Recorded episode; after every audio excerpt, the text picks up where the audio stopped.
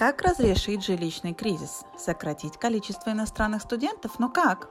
Обсуждение за кулисами IRCC, а я с вами делюсь информацией, ведь предупрежден, значит вооружен.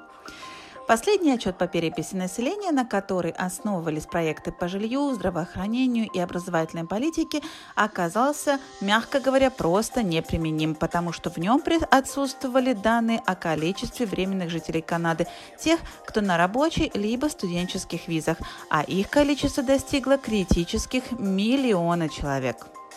Практическое следствие этого недочета заключается в том, что кризис доступности жилья в Канаде на самом деле хуже, чем предполагалось.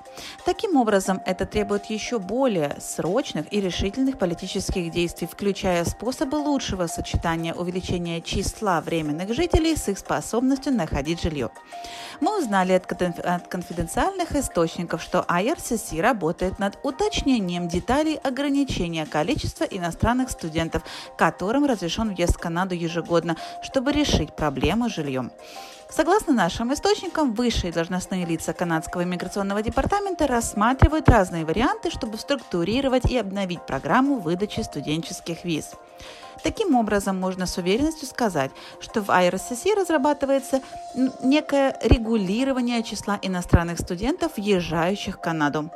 Детали еще не уточнены и окончательное решение еще не принято, но да, IRCC работает над рассмотрением всех способов ограничения числа иностранных студентов.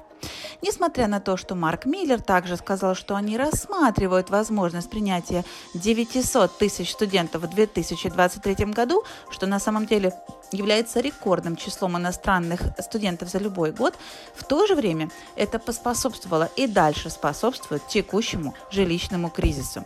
В планах АРСС ограничить число иностранных студентов в 2024 году, а официально известно об этом станет, когда приблизимся к объявлению годового плана по иммиграции в ноябре-декабре 2023 года.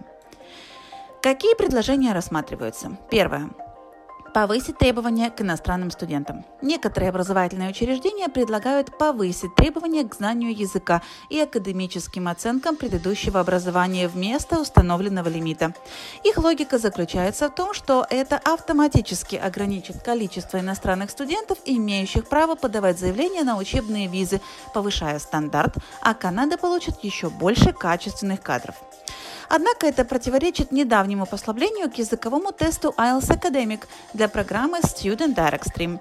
Как один из вариантов, Канада может решить, решиться отказаться от этой недавней политики разрешения более низких баллов по языковому экзамену IELTS, а не повышать планку выше того, что было раньше, чтобы автоматически уменьшить количество подходящих заявителей со всего мира. Второе. Ввести специфический лимит для размещения иностранных студентов. В связи с жилищным кризисом Канада может ограничить прием иностранных студентов в зависимости от количества мест в общежитиях в учебных заведениях. Шон Фрайзер сказал, что мы хотим, чтобы учебные заведения также разделяли ответственность за то, чтобы у принимаемых ими иностранных студентов было достаточно вариантов размещения поблизости. Он также сказал, когда вы видите некоторые из этих учебных заведений, в которых зачислено в 5-6 раз больше студентов, чем есть мест для них в здании, вы должны начать задавать себе довольно сложные вопросы. Третье. Ввести разный лимит на иностранных студентов в различных провинциях. С тех пор, как появились новости о лимите на иностранных студентов, мы видели разные реакции канадских провинций. Квебек, Атлантическая Канада и Саскачеван, похоже, не беспокоятся о числе иностранных студентов, прибывающих в их провинции, так как они или их жители открыто критиковали возможность ограничения числа иностранных студентов. В Канаде провинции регулируют свои учебные заведения, в то время как федеральное правительство, ведомство IRCC отвечает за обработку заявлений на учебные визы. Таким образом, существует также возможность, что федеральное правительство может рассмотреть, рассмотреть вопрос о лимите на иностранных студентов в зависимости от их провинции назначения. Однако проблема в том, что это потребует много времени, а также обратной связи от провинции. Четвертое ввести дополнительные обязательства иностранных студентов и учебных заведений по размещению. Существует вероятность, что IRCC может включить в критерии допуска к учебной визе предоставление доказательства наличия жилья в учебном заведении или за его пределами перед подачей заявления на учебную визу. Однако IRCC полна сюрпризов, и такой вариант также может быть рассмотрен властями IRCC. Отдельно мне бы хотелось затронуть тему частных колледжей. Канадские государственные университеты могут быть исключены из этой ситуации с ограничением, учитывая, что у них гораздо больше и лучше инфраструктура по сравнению с частными колледжами. Марк Миллер в недавнем интервью по поводу ограничения числа иностранных студентов сказал, что они должны предпринять действия против плохих игроков, обманывающих студентов. Он сказал, некоторые люди зарабатывают на этом много денег законным путем, некоторые используют систему, и моя основная забота связана с целостностью системы. Миллер сказал, что он не беспокоится о государственных университетах, но в основном о частных колледжах, которые просто разрослись в разных регионах Канады. Нынешний министр жилищного строительства и бывший министр иммиграции Шон Фрейзер сказал, есть хорошие частные учебные заведения, и их фильтрация будет самым важным аспектом работы, которую я пытался делать вместе с Миллером. Заключение. Как мы уже говорили, будет много противодействия со стороны крупных канадских образовательных учреждений, и IRCC не может игнорировать их интересы и должен будет учитывать всю картину, что делает это довольно сложной задачей.